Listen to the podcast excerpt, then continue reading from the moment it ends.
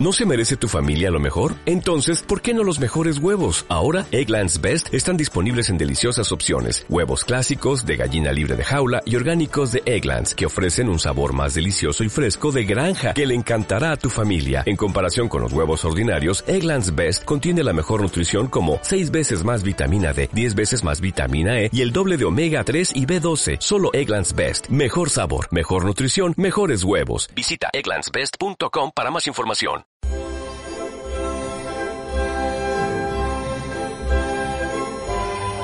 Por España, y el que quiera defenderla honrado muera, y el que traidor la abandone, no tenga quien le perdone, ni en tierra santa cobijo, ni una cruz en sus despojos, ni la mano de un buen hijo para cerrarle los ojos.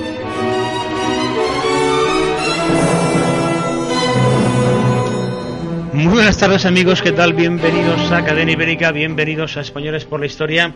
Eh, como cada semana buscamos un tema de actualidad. Bueno, miento, estoy aquí se me ha ido la pinta. No es un tema de actualidad, buscamos un tema histórico. Lo que ocurre que la actualidad hay muchas veces que nos, nos vincula la, eh, lo de atrás y lo de adelante, ¿no? la, la, historia y la actualidad. Eh, Fran, el hecho de la actualidad al que, al que tú querías eh, referirte es que seguro que ustedes han tenido la, la mala suerte de verlo eh, en la televisión, en la sexta, hace unos días hemos podido comprobar una especie de no sé cómo calificarlo, pero hemos visto a uno de los eh, actores o, o presentadores, no, no, sé cómo tampoco eh, calificarlo, eh, le hemos un visto hacer una ofensa, eh, un acto, en fin, limpiarse la cara, las narices con la bandera. De los España. mocos. Pues sí, porque hizo realmente eso, esa fue la, la acción. Esto, desde luego, ha provocado una indignación en muchísimas personas, incluso eh, a ustedes a lo mejor les ha llegado en, vía WhatsApp, eh, vía redes sociales, la lista de las empresas, eh, está a, a alcance de todos, que patrocinan este tipo de programas, que no es la primera vez que hacen una ofensa a, a símbolos nacionales.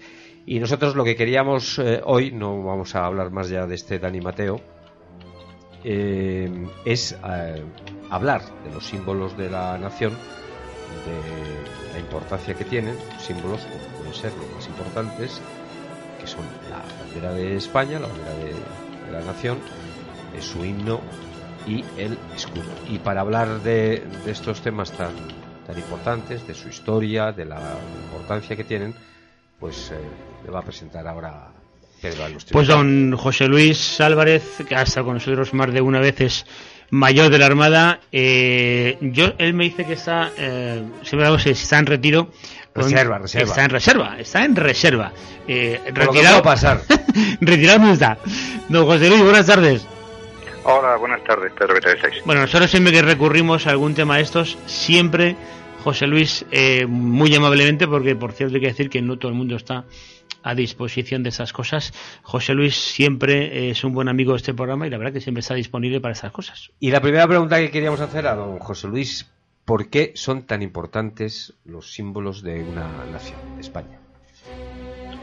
Bueno, eh, no solamente los símbolos de una nación, cualquier símbolo que de alguna manera puede provocar o puede incentivar eh, el ánimo eh, y el amor de, alguien. Estamos hablando a nivel más importante que en este caso es la nación. Eh, los símbolos son evidentemente importantes porque son lo que nos representan, tanto a nivel personal, con lo que nos identificamos, como a nivel mundial. En este caso estamos hablando de la bandera, que es eh, uno de los símbolos más importantes, tan importantes que la institución militar hace un juramento solemne cuando ingresa en filas sobre esta, este símbolo y se compromete a defender hasta la última gota de su sangre los intereses de la nación. Creo que cuando hablamos de un compromiso tan importante y de una altura tan importante como la que estamos hablando, deberíamos de tener cierto respeto o consideración, por lo menos al colectivo que hace este compromiso para la defensa de, de los intereses de la nación, interna y externamente. Yo tengo una pregunta. Bueno, tú a lo mejor, eh, usted a lo mejor, don, Eh, José Luis no me puede responder, eh, pero un abogado seguramente sí. Yo cuando juré bandera, hace ya unos, unos cuantos años, eh, juré defender a la bandera. Eh, ¿Qué pasaría si yo me cruzo por la calle con este tal Mateo y tengo unas palabras con él? Porque mm, para mí escupir, sonarse los mocos en la bandera, me, eh, chico, yo lo veo un agravio, lo veo un insulto, lo veo una agresión contra España y los españoles. Efectivamente, bueno, el, el momento en el que uno usa su libertad de expresión para atacar, porque no tiene otra razón de ser, eh, las libertades y las creencias de otros colectivos, evidentemente eh, se pone entredicho y se define a sí mismo. A mí no me gustaría entrar en esta polémica porque creo que es darle pábulo a, a, un colectivo que no merece siquiera el respeto de que se hable con ellos, que es lo que, lo que intentan producir cuando provocan de esta forma. No merecen mi respeto y me gustaría que cuando hagan este tipo de, de significaciones eh, lo hicieran con una, de una forma más madura, valorando a quién atacan realmente, qué es lo que provocan, qué es lo que producen, qué sentimientos están intentando mancillar, porque, eh, insisto, el símbolo de la nación es quizá uno de los símbolos más importantes. Todos los países respetan sus símbolos a ultranza. No entiendo el significado de no respetar a los españoles porque no, no, no son símbolos impuestos a pesar de lo que la inmensa mayoría de este tipo de personas crean. Son símbolos aceptados y aclamados desde todos los tiempos.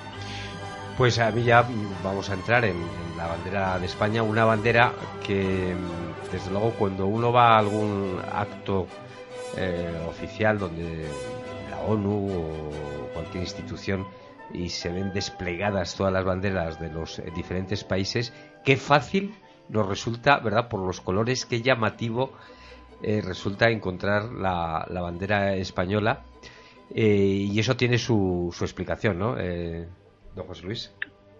Efectivamente, es, es una bandera naval que además fue elegida precisamente para identificarse y distinguirse a largas distancias en la mar, donde cuando hay una cierta distancia por medio y, poca visibilidad, eh, era fácil que se confundiera. Estamos hablando de un momento eh, 1785 concretamente, que cuando unos años antes ya Carlos III, ya sus anteriores eh, Felipe V y, y Felipe VI, y, perdón, Felipe V y, y, su hijo habían, habían estimado que podían confundirse en la mar el color blanco que se utilizaba en ese momento en los barcos, en los barcos, en los pabellones de los, de, las, de los navíos eh, españoles con el resto de los, de los barcos borbones eh, que podía haber en aquella época circulando.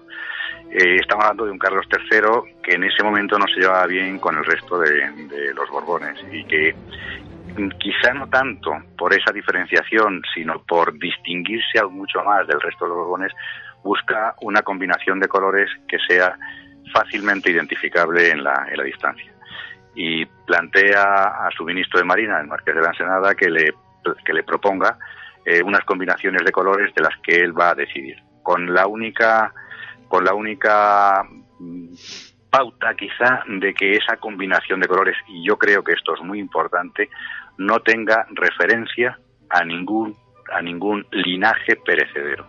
Esto es muy importante porque hay mucha gente que cree confundir que la combinación de colores que tenemos rojo, amarillo y rojo tiene cierta base o cierta referencia en los antiguos colores de la bandera de Aragón, de la corona de Aragón. Y a su vez eh, podían haber eh, sido los colores también de, del Vaticano, del Papa.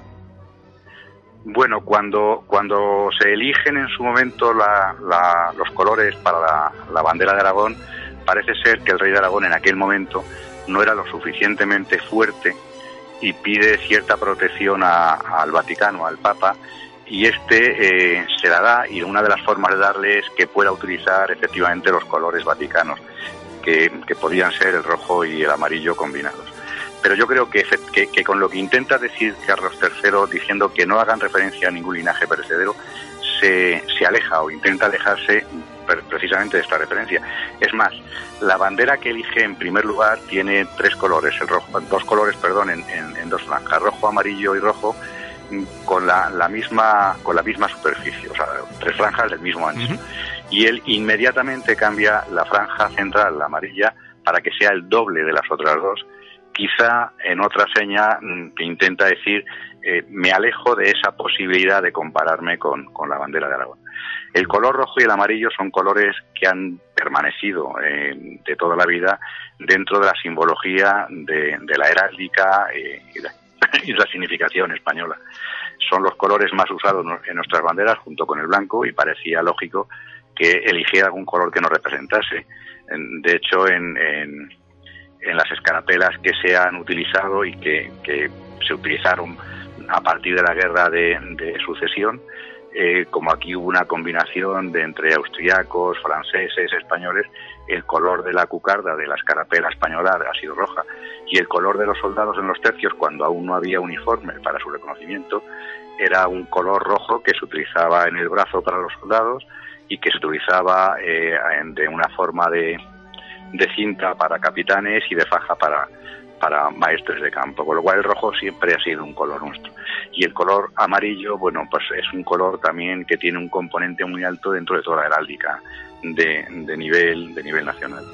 Es una combinación de colores, además, que tiene una cromatía eh, fantástica que se distingue perfectamente y, como bien has dicho antes, eh, cuando está en, en, nuestra bandera en, en unión con, con conjunto notable de banderas, quizá es una de las que más se distinga con facilidad, que más brilla.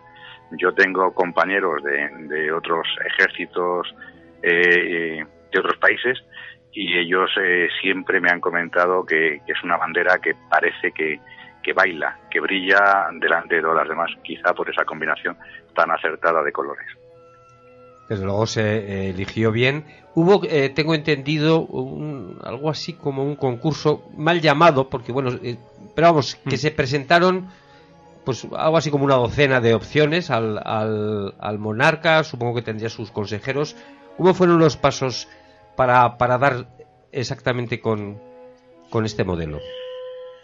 Bueno, eh, no solamente fue España la que en ese momento eh, tenía algún tipo de problemas con los colores blancos. Insisto que era, era un problema quizá muy extendido porque eh, no era la única nación en la mar que utilizaba esos, esos colores. Eh, los, los ingleses, que tienen dentro de sus banderas navales, tienen tres escuadras importantes que, utilizan colores rojo, azul y blanco principalmente, llevando en, en una de las esquinas la, la clásica bandera inglesa de las aspas de, de San Andrés eh, y de la Cruz de San Jorge, todo en, en su combinación, también plantearon eh, por esas mismas fechas la necesidad de cambiar el diseño de, ese, de esa bandera de su escuadrón blanco.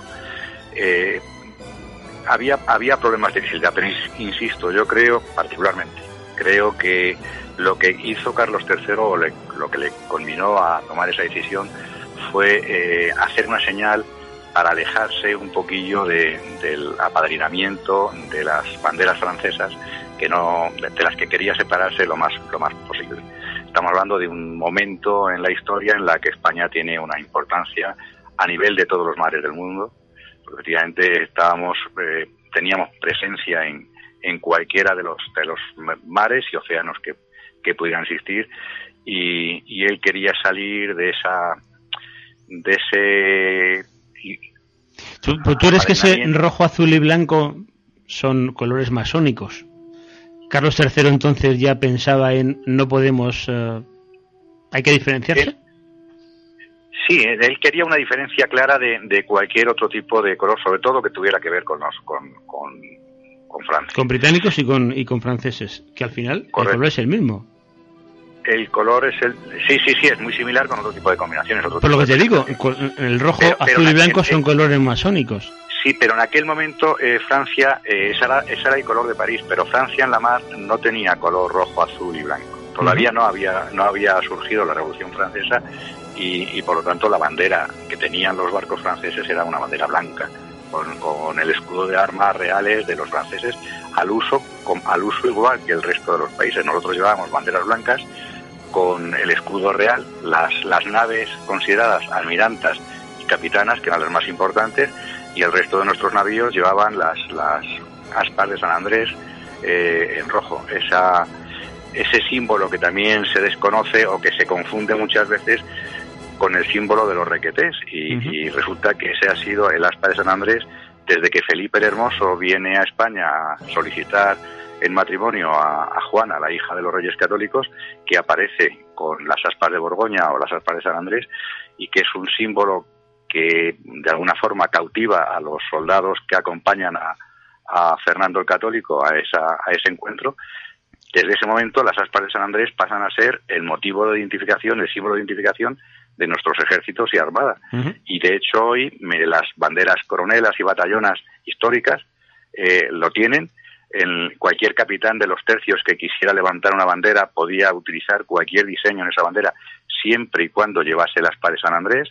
Nuestros barcos llevaban el aspa de San Andrés bordado en rojo y, y ese aspa hoy ondea en algunos de los antiguos eh, eh, emplazamientos que tuvimos en América del Norte como, como reconocimiento a nuestra presencia allí. Yo te hice una pregunta sobre, eh, voy a hacer dos, pero no sé hacer una. oye, ¿el aspa de San Andrés y la bandera de Borgoña es lo mismo o la diferencia viene en que una y otra, una es lisa, quiero decir, fondo blanco, estamos de acuerdo, como estamos en radio, no en televisión, eh, fondo blanco y luego tenemos una cruz de San Andrés. un aspa. Un, vale, perfecto. Cuando, cuando ese aspa lleva la forma, digamos, de los nudos de la madera, es aspa de San Andrés. Y cuando es lisa, ¿es Borgoña o yo estoy equivocado? No, vamos a ver. Eh, el aspa de San Andrés y el aspa de Borgoña es exactamente, exactamente lo mismo. Da igual que esté eh, liso los troncos.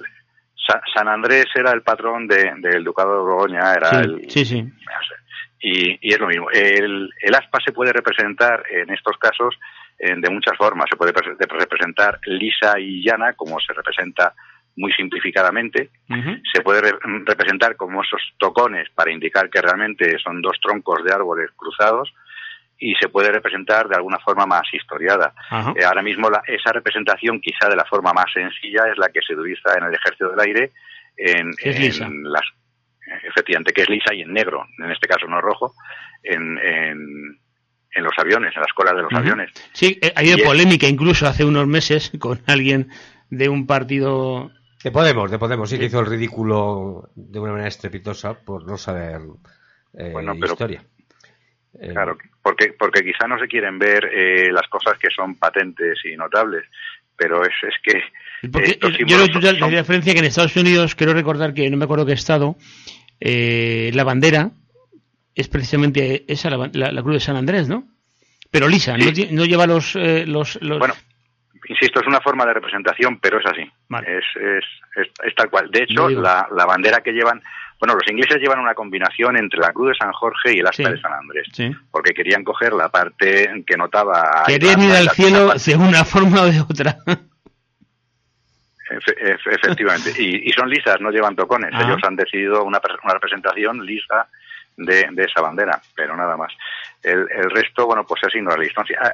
Hay veces que la historia y, y, la proyección de los símbolos la ignoramos hasta, hasta puntos insospechados.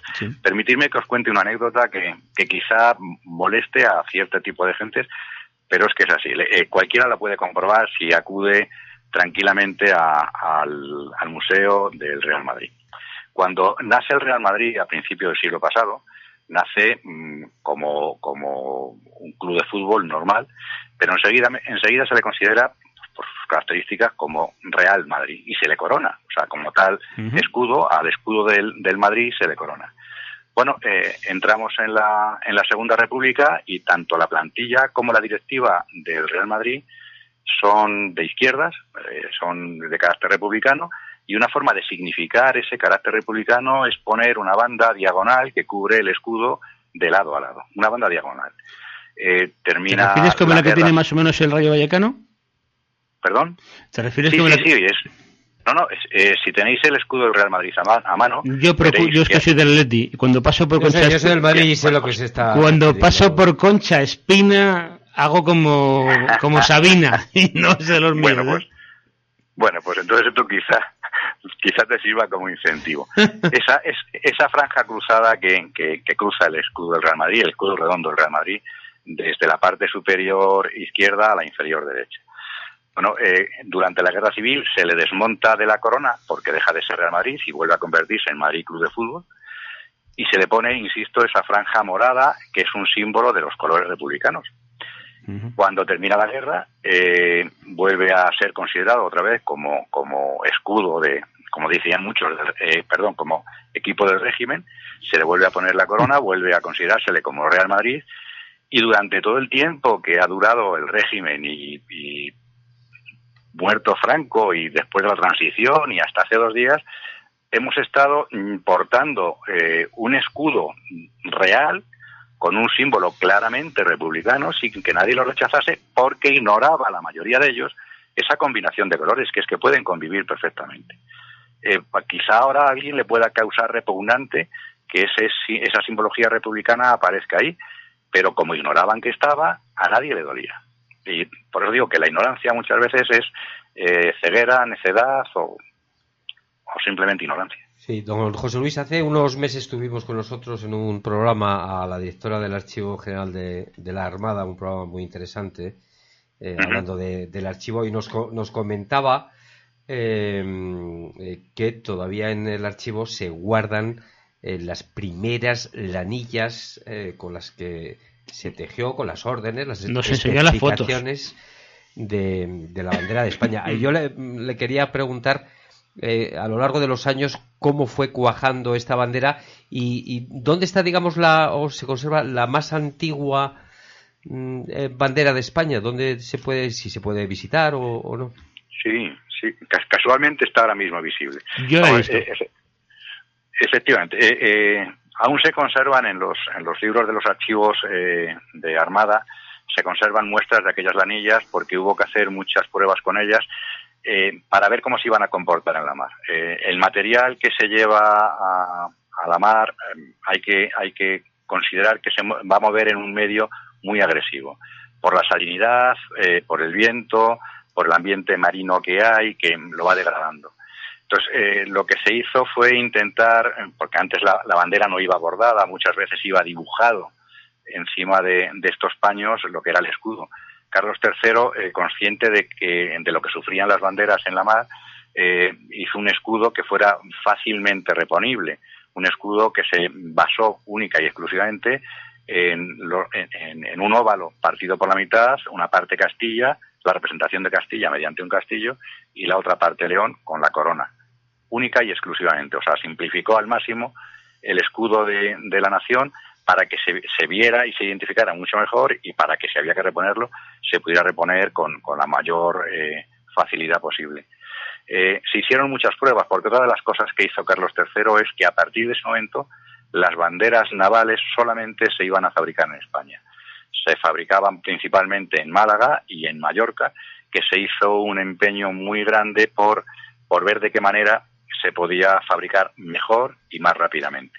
Además, Carlos III hizo otra cosa fantástica y es una difusión eh, lo más inmediata eh, a nivel nacional.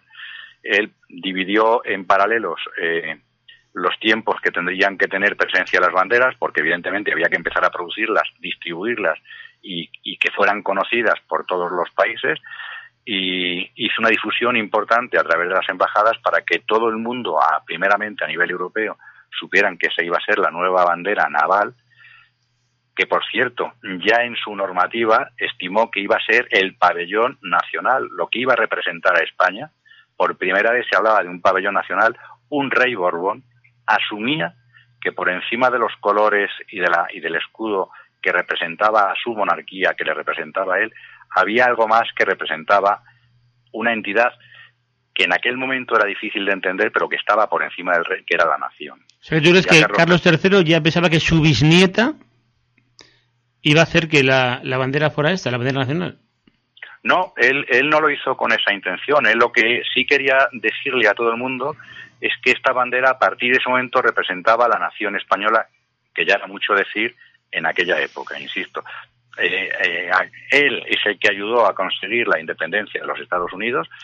Quizá, quizá es la primera bandera nacional que podemos entender como tal y después de él es cuando aparece la Revolución Francesa y aparece la siguiente bandera que tiene una entidad nacional aceptada por el pueblo, que es la bandera de Francia, la que hemos hablado antes, que era eh, blanco, rojo y, blanco, rojo y azul, e, efectivamente.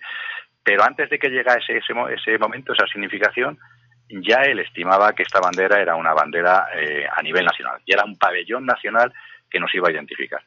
Hablamos de que todos los barcos eh, de, reales estaban en todos los puntos del mundo. Eh, estábamos, teníamos presencia en Alaska, teníamos presencia en Filipinas, en las dos costas de América del Norte, en todas las costas de América del Sur, eh, por todo el Mediterráneo, por el continente europeo. Eh, estábamos en, guerra continua pues, con Inglaterra, Holanda, en sus momentos Francia, con cualquier. Era una, era una bandera que claramente estaba difundida por todos, por todo, por cualquier lugar de del globo terráqueo. Ah, tenía que ser conocida y tenía que ser conocida como bandera nacional. Con el tiempo, mm, esta bandera, que solamente estaba en los barcos, eh, llega esa, me hablabas de cuál era la bandera más antigua que se conserva en estos momentos, pues es la, bandera que en estos momentos se está exhibiendo junto con, con el, tema de eh, España en Asia, en el Museo Naval, y es una de las banderas que se pudieron recuperar de la batalla de Trafalgar. Yo la vi hace unos días que en lo poquito que queda ahora mismo, que se puede ver, porque está en obras el Museo Naval, está en obras, eh, eh, la tienen expuesta. Yo la estuve viendo, me la enseña más un, una persona muy cercana. A lo largo de los años, ¿cómo va cuajando esta, esta bandera? Porque creo que, vamos, que cayó bien, vamos, que sentó bien en... fue, una bandera eh, muy aceptada por, por, muchos motivos, insisto, es una bandera que tiene una crometría eh, fantástica, que gusta, que atrae. Y entonces es una bandera que, que otros, otros colectivos que tienen su vida social y su, y su vida comercial en la mar empezaron a, a solicitarla para sí mismos.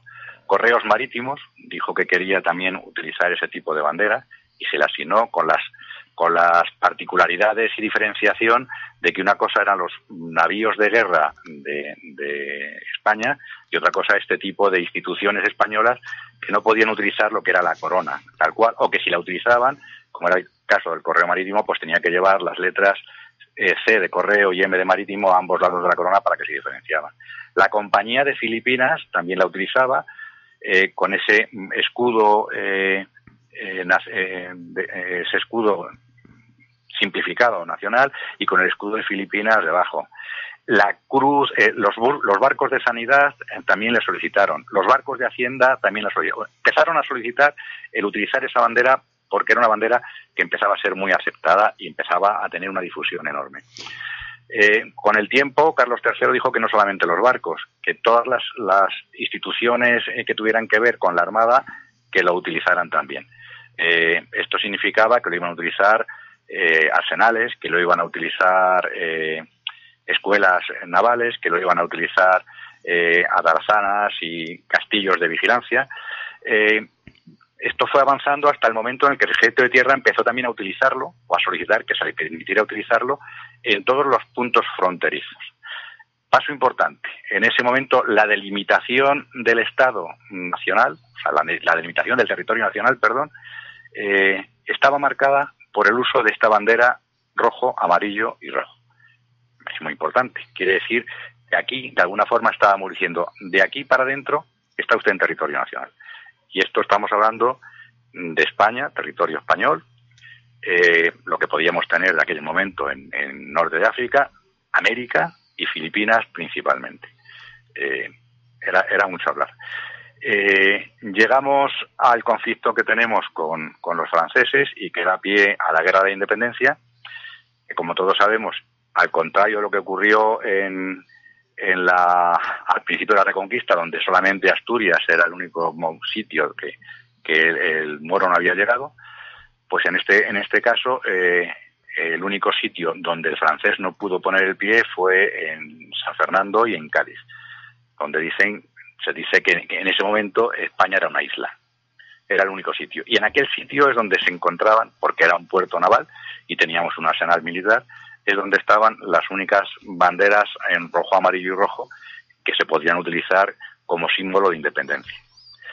Y estas banderas empiezan a verse en una batalla tan importante como, fue la de Bailén, donde se le pone el cometido a los batallones de Marina de defender los pozos de agua, que es uno de los núcleos que permitió la, victoria, porque la batalla de Bailén em, se, se, discurrió bajo un sol abrasador y, y el que no podía refrescarse con agua y tuvieron una importancia inmensa las aguadoras de esa Las aguadoras me iba yo a, referir. Efectivamente, que por eso Bailén lo lleva en su, en su escudo, eh, pues eso tuvo una importancia tremenda.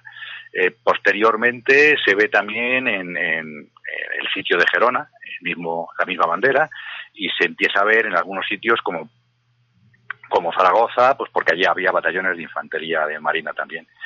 Eh, esta bandera cada vez va cuajando más, porque es una bandera que permite ver que se ha echado al opresor, que significa libertad para el pueblo, y es tan importante que la milicia nacional eh, eh, solicita el uso de estos colores para identificar a, su tropa. Y cuando hablamos de la milicia nacional hablamos no de un ejército regular, no un ejército profesional de militares, sino de un pueblo que, que defiende con armas al pueblo entero. O sea que es toda la superficie del territorio nacional que trabaja, que, se levantan armas de esta manera, que, busca la defensa a través de las armas, elige, elige este símbolo como identificación de, de, sus de sus propios regimientos. Don José Luis, sí, brevemente, antes de que se nos olvide, ¿cómo funcionaba brevemente, simplemente lo de la milicia nacional? Bueno, esto eran, eran mm, una forma de, prestar, porque de aquella de ejército todavía, bueno, todavía, después de todo lo que habíamos sufrido, no tenía capacidad suficiente. Y por otra parte también había una cierta, una cierta reticencia por parte del pueblo a que el ejército no estuviera sometido a una u otro de los poderes. Entonces cada, cada mm, provincia, de alguna manera, eh, contaba con con una serie de, levas que ellos podían eh, llamar en cualquier momento si, si causara necesidad para defender lo que acabamos de, crear, que era una primera constitución, la PEPA, y para defender la libertad del pueblo español. Por lo tanto, cada provincia tenía una, unos regimientos eh, y cada provincia tenía una bandera que llevaba el nombre de esa, de esa provincia. La primera que empieza a utilizar este, este tipo de banderas es Valencia, la Comunidad de Valencia, o sea, la, ciudad de Valencia, que, que por, por suerte o por desgracia en, en litigio contra los franceses acaban robándole las banderas en una, esta bandera en un acto heroico sin precedentes porque les piden que se rindan un regimiento entero francés contra docena y media de sobrevivientes que quedaban los españoles y los valencianos dicen que no entregan la bandera ni las armas y que tendrán que sacársela. Y efectivamente acaban con todos ellos y esta bandera en estos momentos está en el Museo del Ejército francés como una de las de las reliquias que se nos consiguen durante la Guerra de Independencia, que no fue entregada, sino que fue robada. Nosotros tenemos este- la, la, tienda de campaña que le quitamos a Francisco I de Francia, que le tuvimos aquí preso una temporadita. Así que bueno, lo Como huele Tenemos más cosas. El, único símbolo. el único símbolo que hay, eh, los franceses tenían una especie de águila, eh, que era uno de los símbolos navales que tenían, similar al que, al que utilizaban los romanos con, con el águila romana. Bueno, pues eh, de, las, de los primeros ataques contra los franceses que hay es, después de la batalla de Trafalgar, todavía quedaban navíos franceses en, en la bahía de Cádiz pues un grupo de, soldados y de civiles atacan a estos a estos navíos, se hacen con ellos y una de las cosas que se le consigue es, es una de las águilas navales, que es, uno, es, es la única que creo que existe en estos momentos en el en el mundo que se nos ha reclamado varias veces y que está en el Museo Naval. para que Ya que entramos en este terreno, eh, eh, ¿es normal hacer intercambios de yo te quité en el siglo XVII tal bandera, pero tú me quitaste, yo te la devuelvo. ¿Ha habido algún... No, no. ¿O eso permanece en la historia y así fue y así se queda? Eh, bueno, eh, eso permanece en la historia. Eh. Cuando, cuando un ejército consigue este tipo de triunfos, este tipo de victorias, se lo queda. de toda la vida en los enfrentamientos que, que ha habido entre, entre en cualquier conflicto, entre un bando y otro, una de las de los objetivos de mayor prestigio precisamente es la captura de los símbolos. En los barcos, eh, el, objetivo importante cuando todavía la bandera no tenía este carácter nacional eran los fanales, que eran estas especie de lámparas eh, mm, maravillosas eh, que se llevaban, que llevaban las, las, las naves capitanas y las naves almirantes en popa para significar que eran las, las que llevaban al mando. Y, este era el objetivo principal, el, que más se utilizaba. Y Álvaro de Bazán, en su, en su palacio que tiene ahí en el Viso del Marqués, en Ciudad Real, está plagado de, fanales eh, conseguidos en victorias, porque es un almirante invicto. En Lepanto lo que se consiguieran eran las, las, banderas. Cuando conseguías la bandera del enemigo, la ponías bajo la tuya para decir que se había rendido, o que la habías ganado en victoria, o simplemente la arrastrabas por el, por el agua, como eh, significación de que tú habías ganado. Y esta, este tipo de, de, de cosas que tú has conseguido en las batallas no se suelen defender.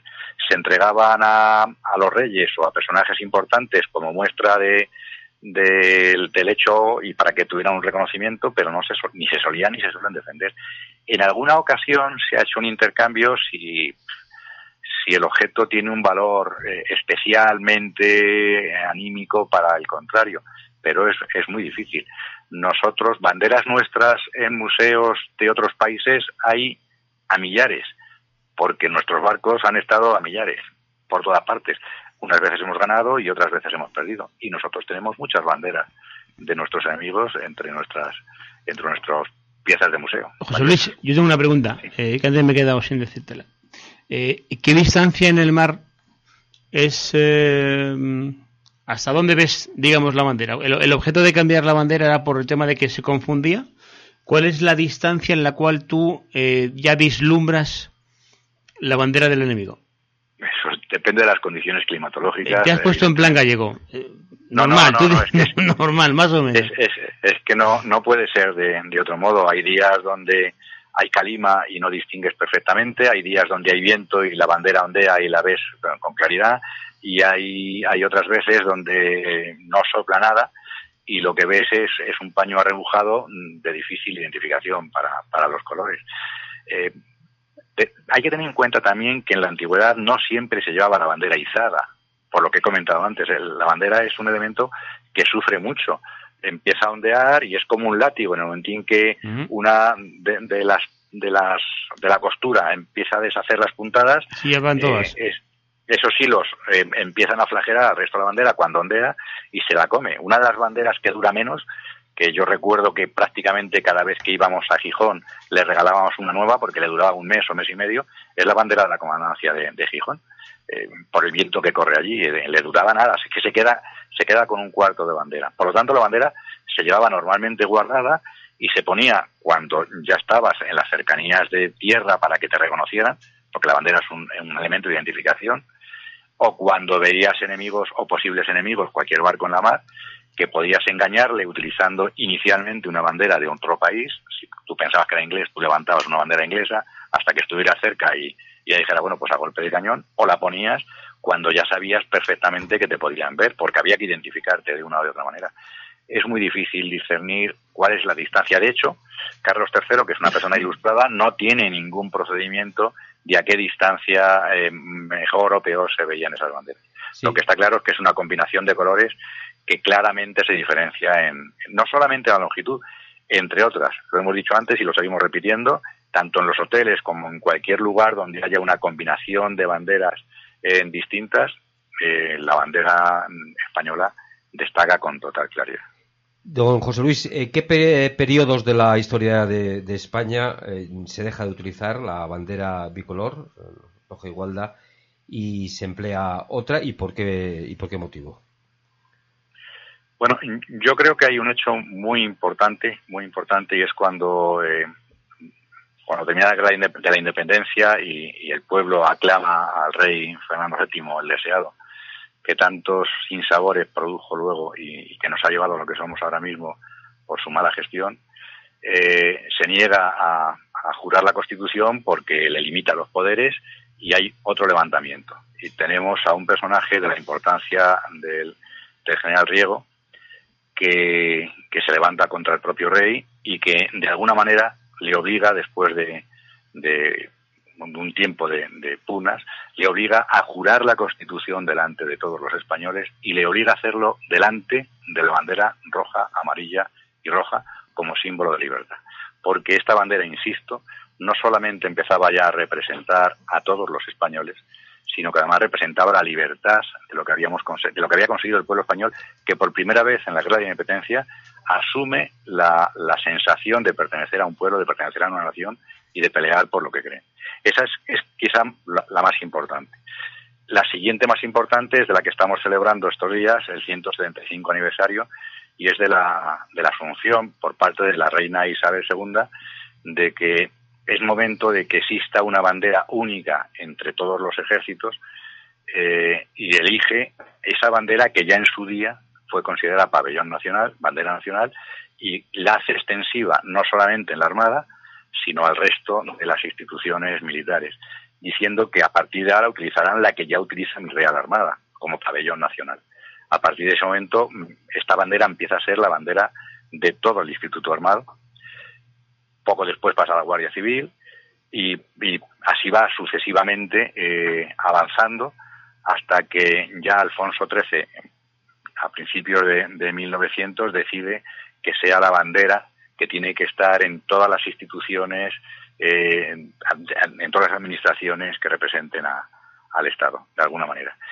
Eh, hay un momento de, durante todo el siglo XIX, y insisto, por culpa de nuestro querido llamado Fernando VII, eh, que, aplasta todas las libertades y aplasta todas las nuevas vías de, intenciones y de intereses que había, tanto políticas como sociales, y que obliga a crearse multitud de sociedades eh, secretas. Multitud. Porque como no se podía hablar eh, en voz alta porque esta persona no lo dejaba, había que hablar y había que, mmm, prever cómo podía ser la nación de otra manera. Se crean sociedades secretas y entre ellas aparece la sociedad de los comuneros, entre otras. Eh, esta sociedad confunde de alguna manera el color de, del, del, famoso color del pendón de Castilla con un color morado. Eh, los pendones de Castilla, y está recogido en, todos los libros de historia, siempre fueron carmesís. Eh, hoy en la Catedral de Salamanca está el pendón que utilizó Juan Bravo es un color, es un pendón carmesí. Eh, muy posiblemente el de Padilla desaparecido, pero muy posible el, pendón de, Padilla también fuera un color carmesí. Cuando se levantaban pendones eh, en Castilla para, para reconocer el nuevo rey después del fallecimiento del anterior, estos pendones y la persona que, que, que estaba encargada de vocear eh, el lanzamiento de estos pendones iban vestidos de color carmesí. Cuando Fernando VII llega a una de las celebraciones que se hacen en Madrid, en Madrid, que es muy importante, eh, y ve que en las balconadas del ayuntamiento eh, hay unos pendones, unos reposteros de color carmesí, se enfada, pregunta que por qué se ponen esos colores para representación de, del ayuntamiento. El ayuntamiento dice que son sus colores, que son los colores de Castilla, y él obliga a quitarlos, porque para él el único color que representa la Casa Real es el color carmesí. Era eh, el, color carmesí era el que llevaban los guiones de los reyes de España desde hacía mucho tiempo. Pero es carmesí, es un color más, más del tipo morado mora, mora de árbol, no, no el color morado que tenemos ahora que es como más azulón. Bueno, en esta, en esta confusión, porque efectivamente esta sociedad secreta de los hijos de Padilla eh, asumen este color morado como, como color de Castilla antigua, de, los antiguos comuneros de Castilla, eh, pues empieza a haber una pugna por ser considerados a nivel, a nivel de, a nivel militar de los regimientos más antiguos que existían. De hecho, el, regimiento inmemorial del rey exige y solicita en varias ocasiones que se le reconozca el uso de banderas moradas para significar, para significar su antigüedad eh, como, como regimiento. Y hasta la reina Isabel II mmm, recibe el asesoramiento confuso y cambia ese color carmesí del pendón, del pendón real por el color morado del pendón real que ha estado manteniéndose prácticamente hasta Alfonso XIII como el color de la Casa Real de, en ese momento. Eh, hay otras tropas, como es la Infantería Marina, que también son tropas muy antiguas, que tienen el privilegio de utilizar pendones morados en sus, en sus banderas. Eh, ingenieros y artillería también son eh, instituciones antiguas y también se les facilita el utilizar estos estos colores morados. Esto por parte de la institución armada. Por parte de, pensamiento de, de, grupos de, izquierda, lo empiezan a confundir como su, su color de identificación contra la monarquía. O sea, eh, el mismo color se utilizaba a favor de la monarquía, a favor de, de, la identificación propia de la monarquía y en contra de la monarquía. Y en Madrid, en el Ayuntamiento de Madrid, eh, tanto los concejales como el alcalde utilizaban eh, una faja de color, de color morado. De hecho, hoy, hoy se pueden reconocer en algunos de los cuadros que existen en, el ayuntamiento eh, los, los, alcaldes de esa época llevando este, este fajín morado. Eh, son los únicos que durante la, Primera República, de alguna manera, indican o imponen que debería de utilizarse ese color morado que no llega a utilizarse durante la Primera República y que sí se impone durante la Segunda. Y la Segunda República, cuando cuando entra en vigor, lo primero que hace es retirar esa bandera roja, amarilla y roja e intenta imponer, bueno, intenta imponer, no, pone, pone legítimamente una bandera que es roja, amarilla y morada, intentando decir que son los colores, una vez más equivocados, de, Aragón, por una parte, y en el cual incluyo ahora Castilla, y y con el escudo nacional los tres colores mm, del mismo tamaño porque los tres tenían la, misma importancia. Pero comete un error eh, que está además reconocido por ellos mismos y sobre todo por el último alcalde de Madrid, y es considerar eh, la imposición de una bandera de un partido político como bandera a nivel nacional sobre una bandera que había sido aceptada por todo el mundo y que nunca había tenido ningún tipo de litigio. Sí el escudo, el escudo tenía símbolos monárquicos como la corona y las dos coronas que tenía en, en las columnas eh, del Plus Ultra, bueno, pues las quitáis si no queréis tener ninguna referencia a la monarquía, pero no tenía nada que ver los colores. El color era un color perfectamente aceptado. O sea, el color que se nos impone con la Segunda República es un color de un partido político que representaba a una parte, a una parte, no de los españoles, a una parte de, de aquellos partidos de izquierdas que llegaron al poder durante la Segunda República. Eh, bueno, lo de que Le Rouge encontró una bandera con un eh, en ese color por un eh, por, porque se destiñó una, parte del, color rojo es un mito es verdad o no no eh, no es un mito. Es, es cierto que cuando la bandera se expone mm, durante un tiempo a, las condiciones climatológicas empieza a perder el color. De hecho, eh, hace tiempo que se han retirado prácticamente todas las banderas, todo lo que es, eh, tenga que ver con banderas se ha ido retirando de los museos militares y ahora solamente se pueden ver en, en, unas condiciones especiales, están guardadas para evitar que les dé la luminosidad, el sol, que se lo vaya comiendo. En cualquier casa hemos visto que todos los muebles, mantelería y visillos que hay cerca de las ventanas acaban perdiendo su color original y quedan con otro color. Bueno, eh, este color carmesí em, claramente se iba deteriorando y no es que tornase a morado claro, pero tenía una cierta apariencia. Y si ahora mm, esa misma bandera, ese, ese mismo eh, estandarte que, que indico que sé que era que pertenecía a Juan Bravo, que está en, la Catedral de Salamanca, lo, lo, descosiéramos un poquillo, veríamos que el color interno de las costuras es un color carmesí más, más puro, más duro, que el que, se ve el que se ve a simple vista. Realmente se, le, afecta y, quizá por ahí pudiese pudiese venir la confusión. Pero no existió ningún color morado en, ningún pendón de Castilla porque el color que se llevó siempre ha sido carmesí y que además está documentado en todos los libros antiguos. ¿Tú crees que el problema está en que la gente no sabe lo que es un rojo carmesí y un morado? No, no, no. El problema no está en eso. La gente conoce claramente y diferencia claramente lo que es un color y otro. La, la, historia está en que en su momento hubo una confusión, insisto, una confusión por las dos partes, porque si no, no hay motivo para que la reina Isabel eh, asumiera también como, como, color real el color morado. Eh, el problema está en que se crea esa, esa leyenda y a partir de ahí se le da pábulo, se le mantiene, se le fortaleza se le fortalece y, y, se le da toda la fuerza del mundo como si tuviéramos razón y como cada vez que hablamos y decimos estamos manteniendo más esa razón, pues es, es muy difícil decir ahora, perdón, me equivoqué, me confundí, y efectivamente el color morado no existe. Pero tenemos historiadores, tenemos, a Dios gracias, eh, bibliografía muy anterior a, que surgieran todos estos enfrentamientos y encuentros que hemos tenido y, donde habla claramente, eh, pues, es, maravilloso ver cualquiera de las ceremonias de, alzamiento de pendones del pueblo, que era el reconocimiento que se hacía de, los reyes recién nombrados, y, se ve como describe claramente que eran colores carmesís el color morado no ha aparecido en la historia de, nuestras banderas en ningún sitio. En cuanto al, escudo, yo quería preguntarle, usted ha hecho mención a que al ser una bandera naval, pues intentó simplificar por las condiciones eh, duras de, la mar. El escudo, eh, cuando se forma la famosa águila de San Juan, esos cuarterones con las cadenas de navarras, esa gema, esa esmeralda, que si tal. ¿Cómo, cómo va surgiendo el, el escudo? Bueno, eh, en tiempos, eh, cada, cada rey, hay que tener en cuenta que España, eh, a partir de la Reconquista, se va creando distintos reinos que pelean entre sí hasta que se van uniendo de alguna manera. Y cada rey tenía una serie de, símbolos, de, de escudos que eran, sobre todo a partir del siglo XII o XIII, donde la heráldica ya empieza a coger fuerza, que les, representaban y que eran fácilmente reconocibles por el resto de las personas que les rodeaban, tanto en, combate como, en representaciones institucionales.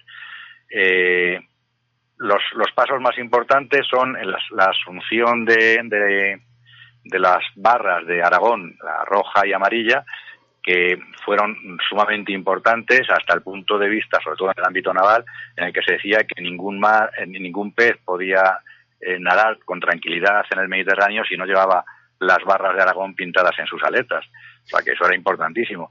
Y Fernando III, eh, cuando une Castilla y León, pues eh, crea un, un, escudo cuartelado de estos dos reinos que luego ha tenido una repercusión internacional porque nunca se había cuartelado un escudo importantísimo. Es con el que entra en Sevilla, a la conquista de Sevilla, cuando mm, la Marina de Castilla empieza a tener sus primeras actuaciones.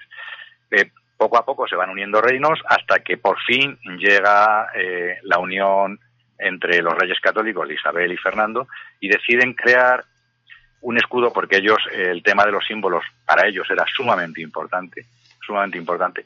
Un, un, escudo que represente a todos, a todas las naciones que acaban de crear bajo el mismo territorio. Entonces imponen, eh, por una parte, lo que, lo que aporta Isabel, que es Castilla y León, y por otra parte lo que aporta eh, Fernando, que era en aquel momento Aragón y Sicilia. Eh, esto lo hacen de forma cuartelada y ponen lo que de la forma de denominar heráldicamente es Granada en punta, que era la forma de decir, bueno, con Granada hemos conquistado todo.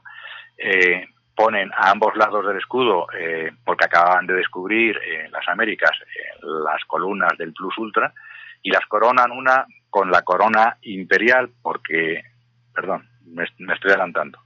Las coronas, eh, las, las, las columnas de Plus Ultra eh, son más, más cosa de Carlos I, de, de, su nieto.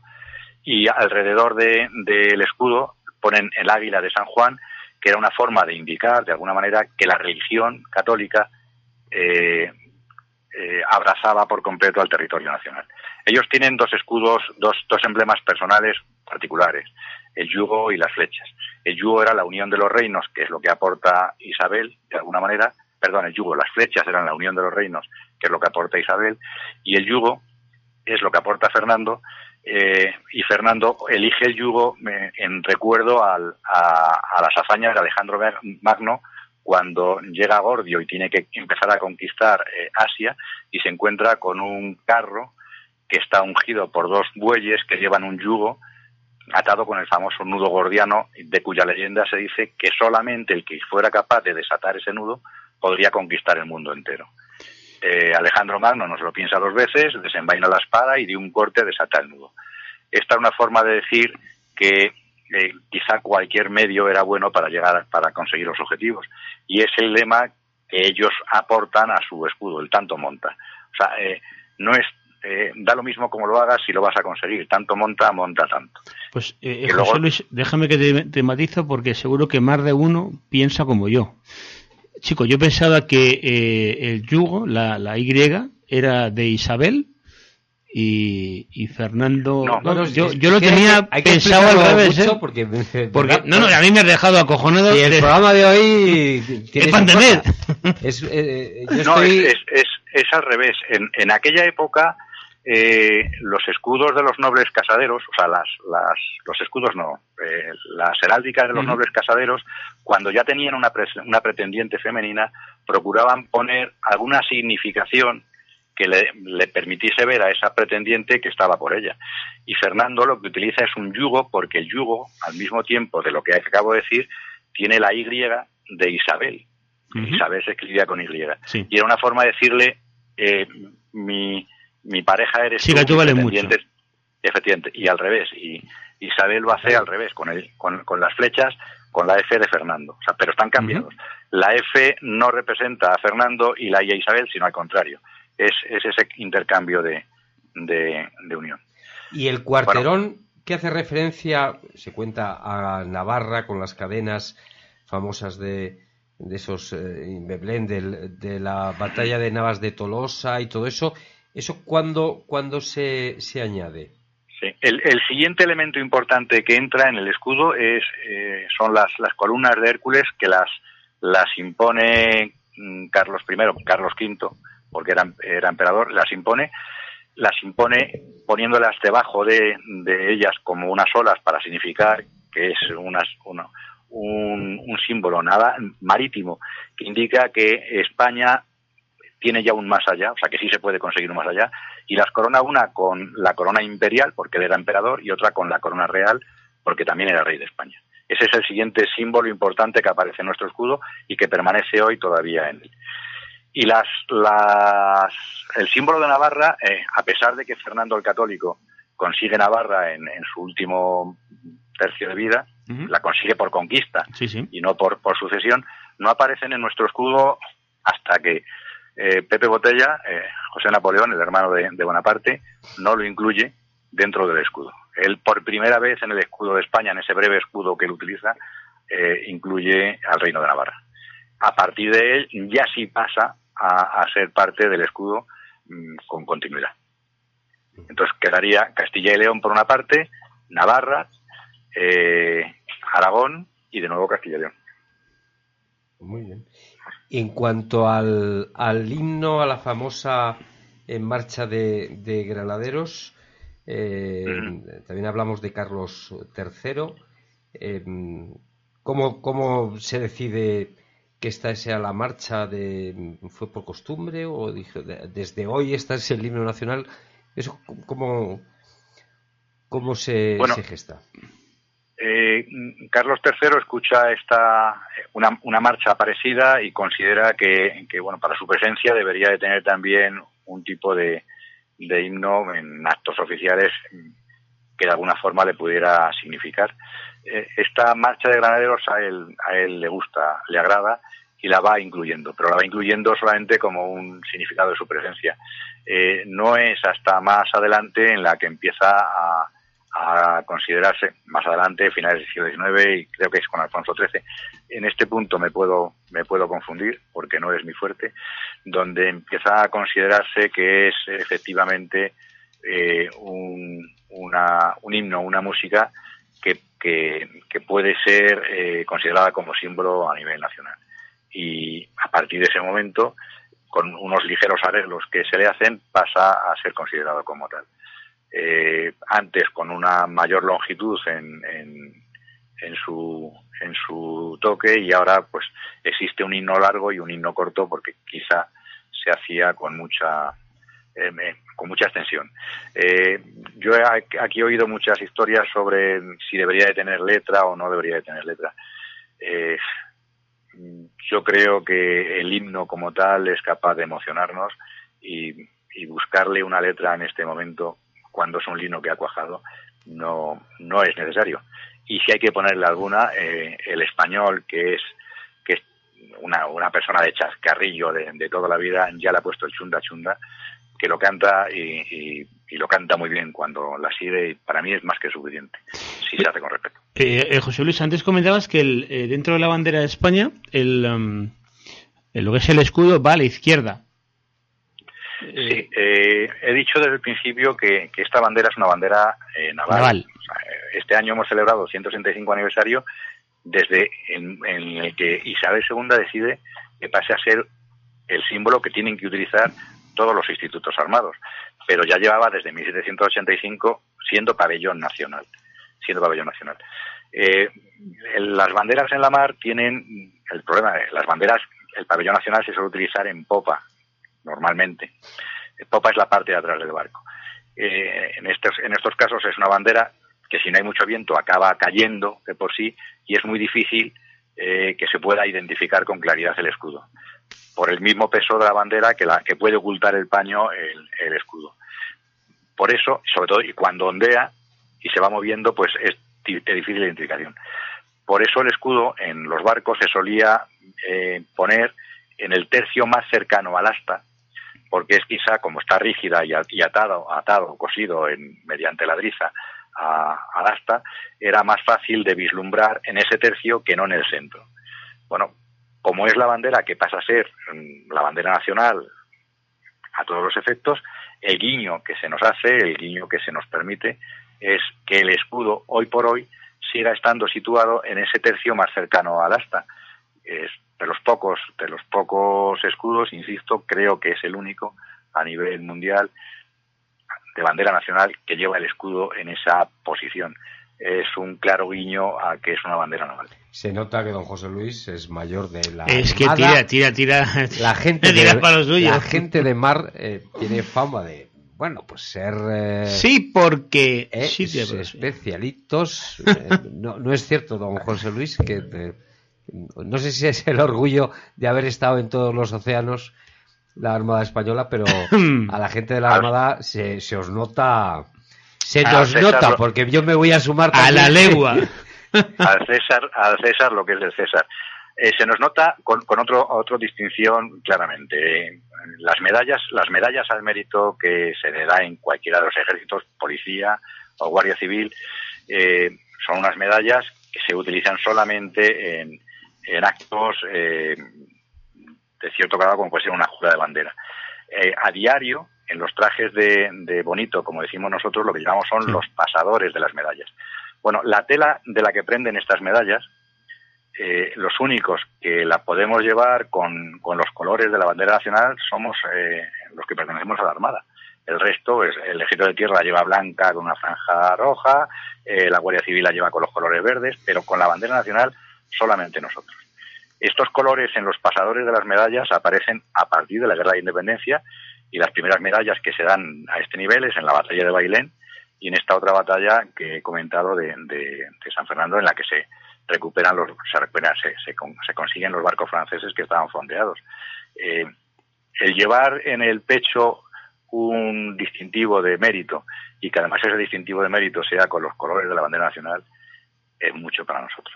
Se llevan muy cerca del corazón y, el corazón late muy rápido cuando llevas esas, esas medallas puestas.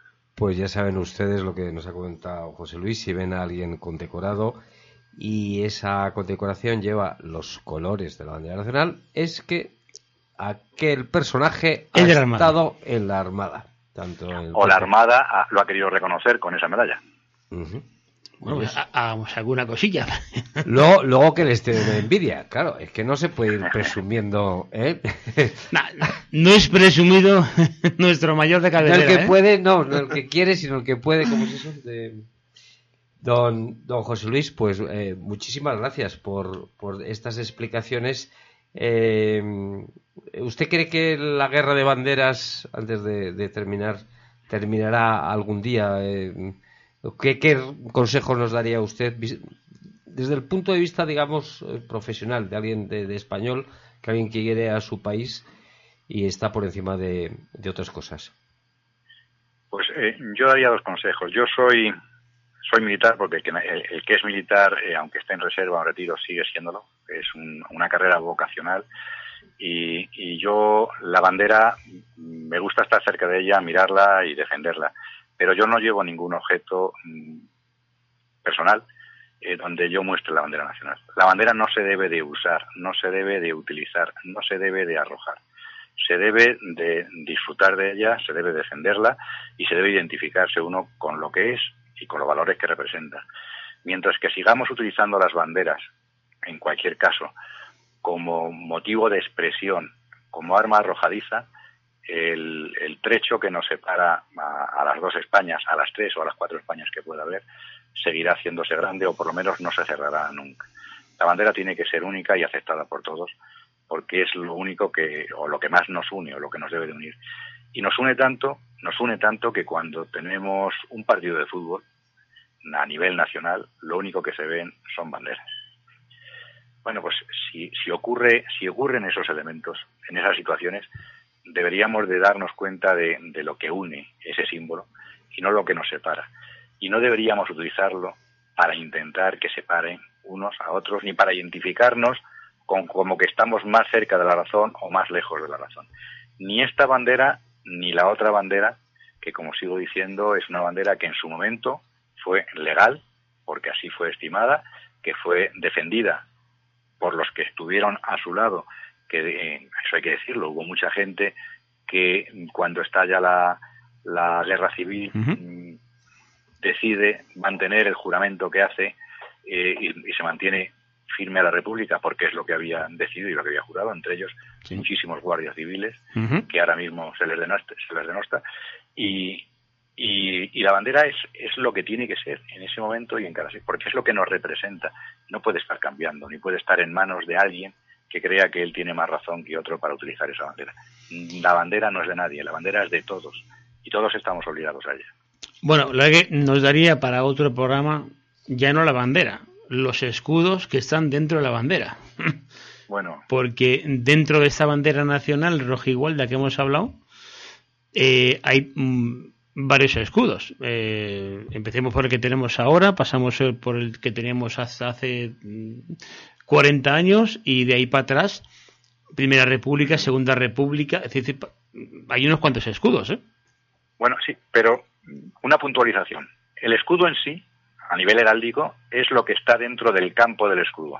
El campo del escudo es esa forma de escudo eh, que es como si fuera un rectángulo y que acaba, en el, caso de los escudos españoles, y que acaba en, una media semicircunferencia. Eso es el escudo. Lo que hay alrededor de eso son adornos. ¿De acuerdo? Y ese, ese escudo, ese escudo que es, como, como se dijo durante la Segunda República, el escudo que está en la moneda de cinco pesetas, ese escudo ha sido mantenido por todos monarquía, república, eh, democracia durante mucho tiempo, porque es el símbolo de, nuestras, de nuestros reinos. Lo que ha variado, lo que es motivo de controversia, son los adornos que se le ponen a ese escudo. Ahí es donde, donde, donde habría que ver eh, dónde nos hemos equivocado, dónde nos confundimos o, o, qué, o qué elementos nos agradan más y nos agradan menos, si es que sabemos realmente el porqué de esos, de esos escudos. Pero el escudo en sí mm, no ha cambiado. ¿eh? Bueno, pues un detalle que hay que puntualizar. Creo que Fran tiene una cosa que quiere comentar. No, no, yo quería darle las gracias a, a don José Luis por esta, esta clase magistral de los símbolos de, de una nación, de la importancia y de que es de todos. Así que yo me quedo con eso. No, no. Quiero poco. Eh, José Luis, Sí. Hasta que otra vez le busquemos para otro programa. Un abrazo muy fuerte. Un abrazo. Muchísimas gracias y saludos a, a nuestros oyentes. muy bien, Adiós, hasta luego. Un abrazo. Adiós. Pero Luis, ¿dónde estás? Hemos quedado para ver la tienda de muebles. Pues sí, Javier, pero olvídate de las macrotiendas. He conocido Europa 20. Me han atendido personalmente desde que entré. Me han aconsejado en todo lo que necesito. Los muebles que más se adaptan a mi casa los tienen aquí. Con Europa 20 se acabaron los rompecabezas a la hora de montar mis muebles. Los muebles te los hacen a medida, incluso con proyectos de decoración si lo quieres. Tienen las mejores marcas españolas e italianas. No lo dudes, Javier, Europa 20. Y déjate de tiendas raras. Anda, date una vuelta que te espero aquí. En Europa 20, en la carrera de San Jerónimo número 32, en la primera planta. Además, eh, si no puedes venir hoy, puedes ir a su página web Apunta, www.europa20.com. Vamos, venga, que te espero. Europa 20.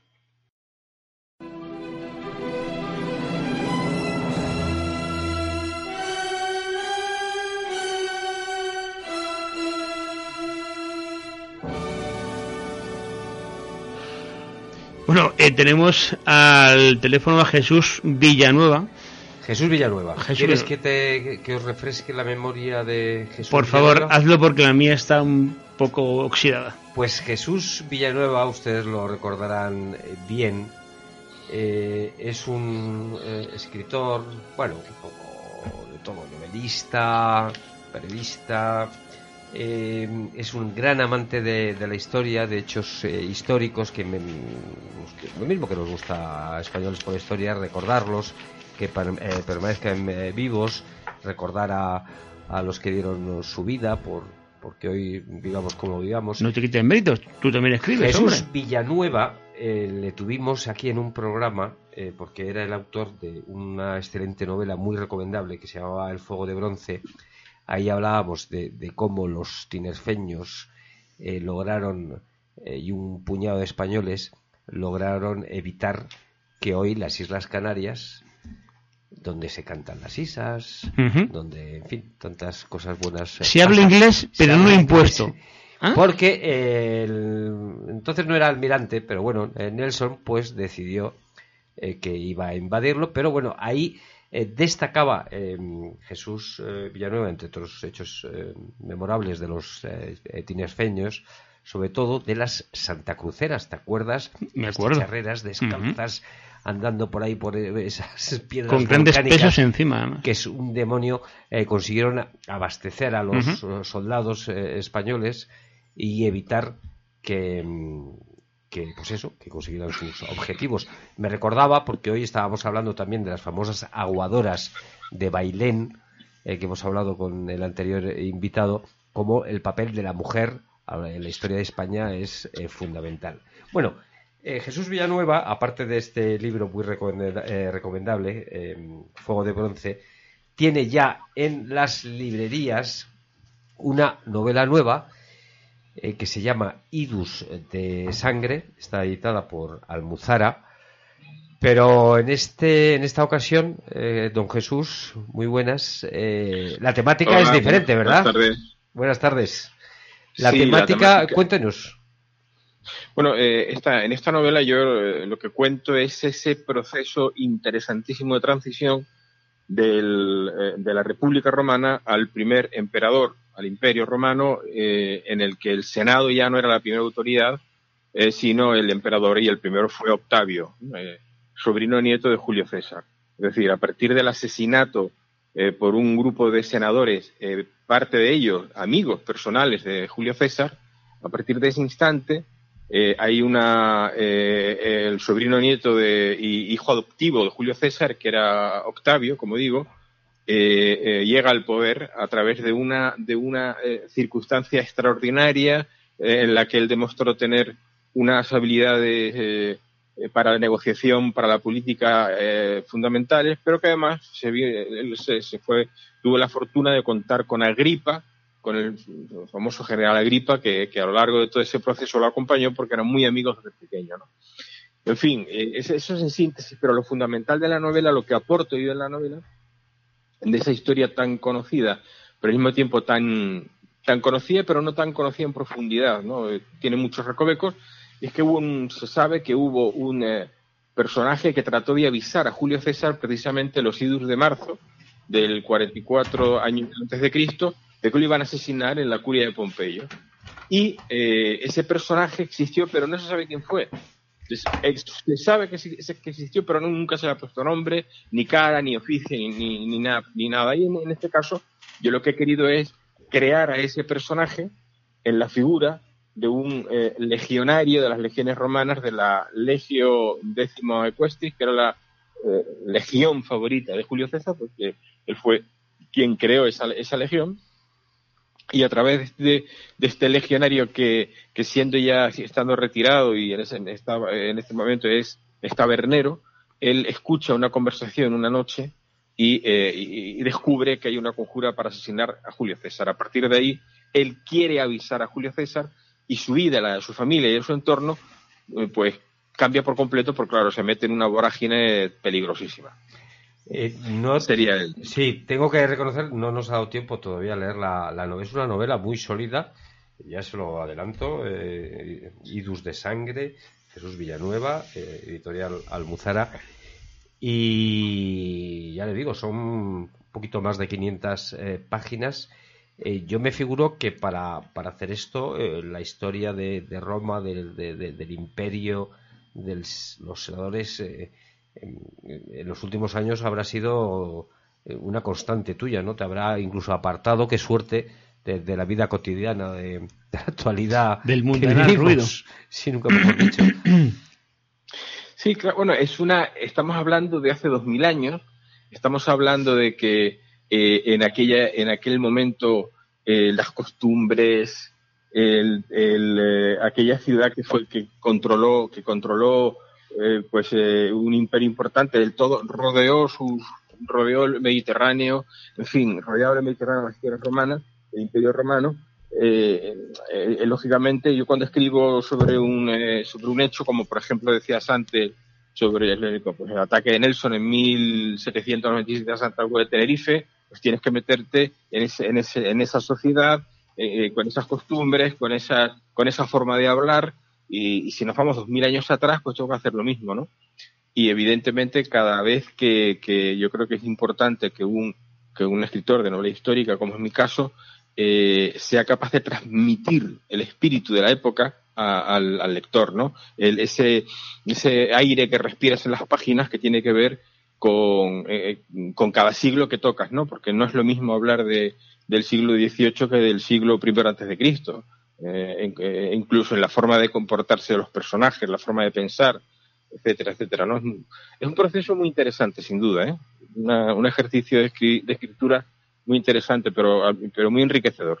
Sí, antes de, despedirte, Jesús, eh, yo quería preguntarte, normalmente los imperios eh, duran un periodo de tiempo más o menos eh, pero suelen repetirse a lo largo de los siglos unas pautas de, esplendor, decadencia. ¿Tú ves algún, alguna similitud de lo que ocurrió hace dos mil años con lo que puede estar pasando ahora con, los grandes imperios?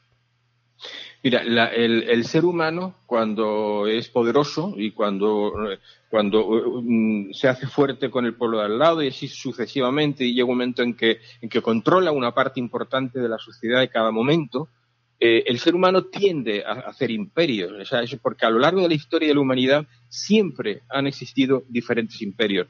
Lo que pasa es que ha habido grandes imperios como fue el Imperio Romano o, grande, o como fue, sin lugar a dudas, el Imperio Español, que para mí, desde luego, tiene unas similitudes, similitudes con el Imperio Romano importantes, estos, para mí son los dos grandes imperios de la historia de la humanidad. Hoy en día podríamos hablar de un imperio, eh, el imperio norteamericano, por ejemplo, pero son circunstancias absolutamente diferentes, son, eh, son vocaciones absolutamente diferentes.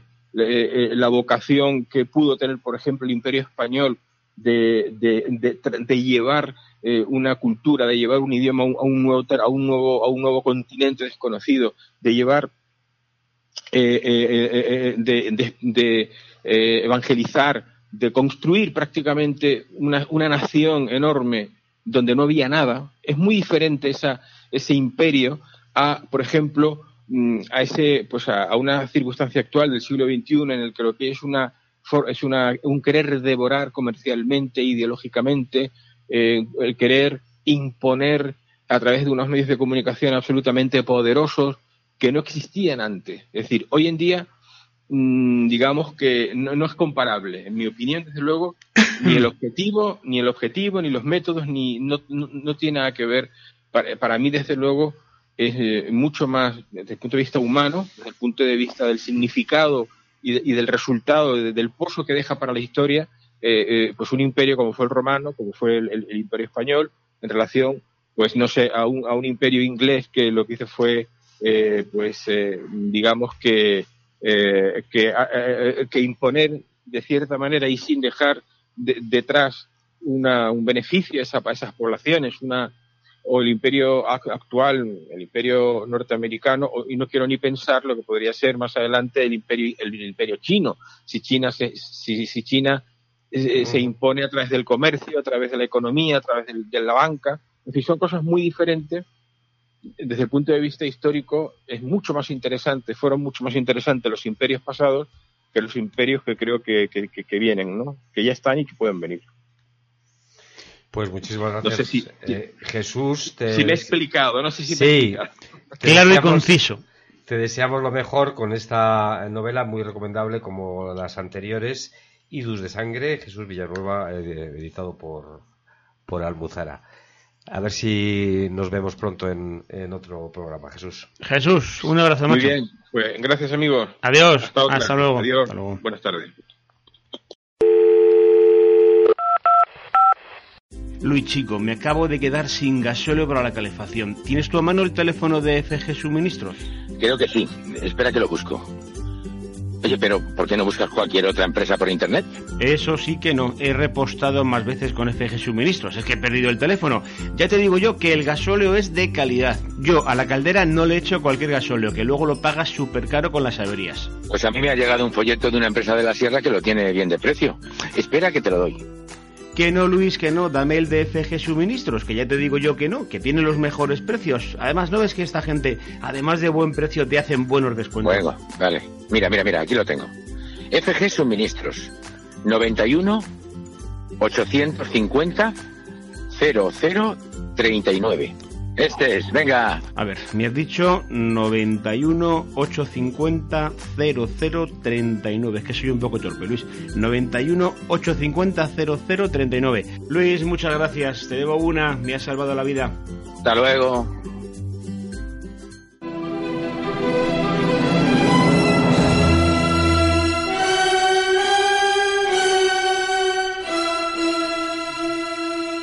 Bueno, pues la memoria histórica no sé qué tiene, macho, que nos memoriza a muchos y desmemoria a otros. o algunos intentan desmemorizarnos, que parece un trabalenguas. Nos quieren hacer el truquito de... Hmm. El truquelo que dicen amigos míos. Sí, eh, quieren que olvidemos hechos eh, pasados, eh, quieren recontar la historia, cambiar, cambiar la historia. Incluso yo creo que... Mm, no solamente no te permiten conocer datos, sino los que conozcas te los cambian. Yo te digo una cosa, con el tema del bombardeo de Guernica, hmm. si tú analizas, pero cuando le encargaron a, Picasso el cuadro, la guerra no había empezado. Eh, Quiero decir, pues hombre, has, mencionado el bombardeo de Guernica precisamente eh, en estos días. Sin acritud, ¿eh? Se, eh, conmemora también un triste bombardeo, también un poquito más lejos de Guernica. En la, en la, durante la guerra civil fue el, bombardeo de la localidad, la población cordobesa de Cabra. Eh, muy poquita gente conoce que en Cabra fue bombardeado por aviones republicanos. Yo creo que no lo conoce ni la ni la hubo la, la vicepresidenta te refieres que también es esta señorita porque los de Cabra, como tú bien sabes, hay unos que son egabrenses y otros son... No, me, voy a... Eh, ha sido una localidad... Acuérdate que con esto hay una polémica en tiempos de aquel ministro sobre que gracias al latín usted es egabrense. Es egabrense, sí. Bueno, algunos han tratado de, contar la historia, ya lo hicieron hace unos hace muchos años, durante la Guerra Civil, como publicitaron el bombardeo de Guernica, que fue una atrocidad, por supuesto. Eh, lo han contado, eh, bueno, han contado muchísimas mentiras eh, con respecto al número de muertos, que no fueron los que ellos dijeron. fue una mentira también contar que era una población que no tenía ningún interés militar cuando es todo lo contrario. Guernica, por ejemplo, aparte de ser un nudo de comunicaciones, un centro estratégico, tenía las dos fábricas de armas más importantes. una tontería. Más importantes que, que había en esos momentos en España. Se fabricaban pistolas, se fabricaban eh, municiones, eh, en fin, eh, proyectiles de todo tipo, bombas de mano, de aviación, etcétera, etcétera. En fin, en cualquier caso, no justifica nunca porque. un bombardeo civil. Un bombardeo civil, no hay nadie. Pero, desde luego, interés militar sí que había. Desde luego, en Cabra, te puedo asegurar. No se fabricaba. no se fabricaban ningún tipo de armas. Tirachinas, no más. Eh, pues más de, creo que eh, más de 106 eh, Tienen nombre y apellidos y están publicados. Sí, sí, eh, desde luego. Eh, y muy, eh, muy poquita gente lo conoce. Si nadie lo remedia con la memoria histórica, pues de estos hechos nosotros no, bueno vamos a hablar de esto ahora que podemos y hablemos también pues en, Cáceres también hubo bombardeos no solamente y si es que hubo en muchos lugares de dime en qué guerra no ha habido bombardeos en, en, Nada menos. Mallorca, hubo en Granada, en Sevilla, en Talavera, en Burgos, en Alba de Tormes, en, no me quiero dejar ninguno, en Navalcarnero, en Segovia, en Cantalejo, eh, en Daroca, en Zaragoza, en Calatayud, ahí también hubo muchos muertos. Los, los nacionales también bombardearon, por supuesto, eh, eh, tuvieron lo suyo. En Tarragona, en Almería, en Castellón, en Valencia, en Albacete, en Guernica, por supuesto, en Jaén, en Santander, Durango, Barcelona. Yo lo de Guernica lo tengo en especial memoria porque es que cuando la gente te sigue hablando, bueno, yo es que hace poco tiempo hubo una película que mm, debe ser británica que pusieron por televisión española que mm, de verdad eh, eh, no es verdad y, el cuadro del Guernica es que cinco horas eh, es falso que hubo ametrallamientos de población civil también es falso en fin, que han contado lo que, eh, yo sé, eh, estábamos en contra de que se bombardeen poblaciones, bueno, estamos en contra de las guerras en general, pero pues y, más en particular de los bombardeos de poblaciones civiles. Pero hombre, cuando una cosa es mentira es mentira. Eh, y, el cuadro de encima tiene el cuadro de Guernica, coño, que Picasso empezó el cuadro bastante antes de empezar la guerra. aseguran que era un cuadro dedicado a, a los toros, pero si es que tienes ahí el, toro, el caballo, coño, mm, de verdad, no. Que todo esto era para decir que, próximamente hablaremos de la memoria histórica, de lo que pretenden hacer, pero nosotros también hablaremos, pues justamente tenemos memoria y hablaremos, pues eso, hablaremos de checas, de terror rojo en, en diferentes puntos de, de la zona republicana y, bueno, pues mientras se pueda. Y hablaremos de familiares, de actuales políticos. Eh, no vamos a decir nombres porque luego vienen las demandas. Eh, hay familiares en, en primer grado, abuelos de personajes que hoy en día son número uno en la pues política que han hecho checas. hablaremos de, de dineros que Ya que me pongo, voy a decirlo, no lo hacemos porque haya dos bandos en este caso, no, simplemente es que vemos que nada más que se habla en otros medios de lo que pasó del un lado, vamos a hablar también de lo que pasó del otro lado. Estoy en contra o estamos en contra de todo esto que, que ha pasado en, diferentes bandos. Lo que no puede ser es que se hable solamente de uno y no de otro. Y contaremos esos porrada de millones que se están destinando desde empezó con Zapatero. Sí para sacar solo. Para sacar en fin lo de las fosas eh, comunes. Mentira porque eh, dicen que, España después de Camboya es la, el segundo país del mundo que más fosas comunes me lo traes a colación. Mentira es mentira también que ese dinero se esté dedicando sobre todo a, desenterrar. Apenas un 25%. Es para la mayoría está yendo, pues eso, pues hacer sus conferencias, en sus seminarios, sus observatorios, no sé qué. Entre ellos, por cierto, eh, una asociación de, del juez Garzón. Casualidad. Saca dinero, pues bueno, de, Valencia cuando están que no el pagan. El juez Garzón sacando dinero, no me lo creo. Pues sí, pues todas estas cositas. Bueno, decimos el juez Garzón para darle, para ponerle cara, pero no es juez porque lo echaron por golfo. Eh, sí, pues sí, lo echaron por golfo, no es juez. Eh, será lo que tú quieras, pero no juez. Bueno. Eh, por cierto, esto que me cuentas de lo de Camboya, hace, debe ser que alguien ha metido este mito dentro de las redes. Ese día fui a un, estaba tomando una, una cerveza con un amigo y el de al lado le contaba al, otro que Franco mató a más gente que los gemeres rojos. Digo, bueno, este tío tendrá puta idea de los gemelos rojos de Pol Pot y la gente que mataron. Pues, pues imagínate, si eso ocurre ahora, si les dejamos que cuenten su verdad a las futuras generaciones, madre mía, madre mía, lo que les Creo que lo hemos comentado en alguna ocasión. Eh, mm, calle en Madrid del comandante Zorita. La cambian por el aviador Zorita. Significa que ustedes, los que nos escuchen, que sean comandantes, son ustedes malas personas. Si, son capaces de contar, yo lo escuché eh, estos días, que Halloween eh, es un invento catalán, Oh. y que llegaron así tal y como esto No me lo creo. y llegaron No me lo puedo se- creer. se llevaron la tradición sí dice que cogieron la tradición la cogieron como que como el que coge una Sí. silla o una mesa y se la llevaron a bueno pues después de escuchar eso que Santa Teresa de Ávila era también catalana Sí. o Cervantes o Colón o yo qué sé cuántas Américo. Vespuch. Y hay gente que se lo cree, imagínate lo que puede pasar. En fin, Bueno, en el próximo programa. lo vamos a dejar aquí porque nos vamos a ir a ir calentitos a casa.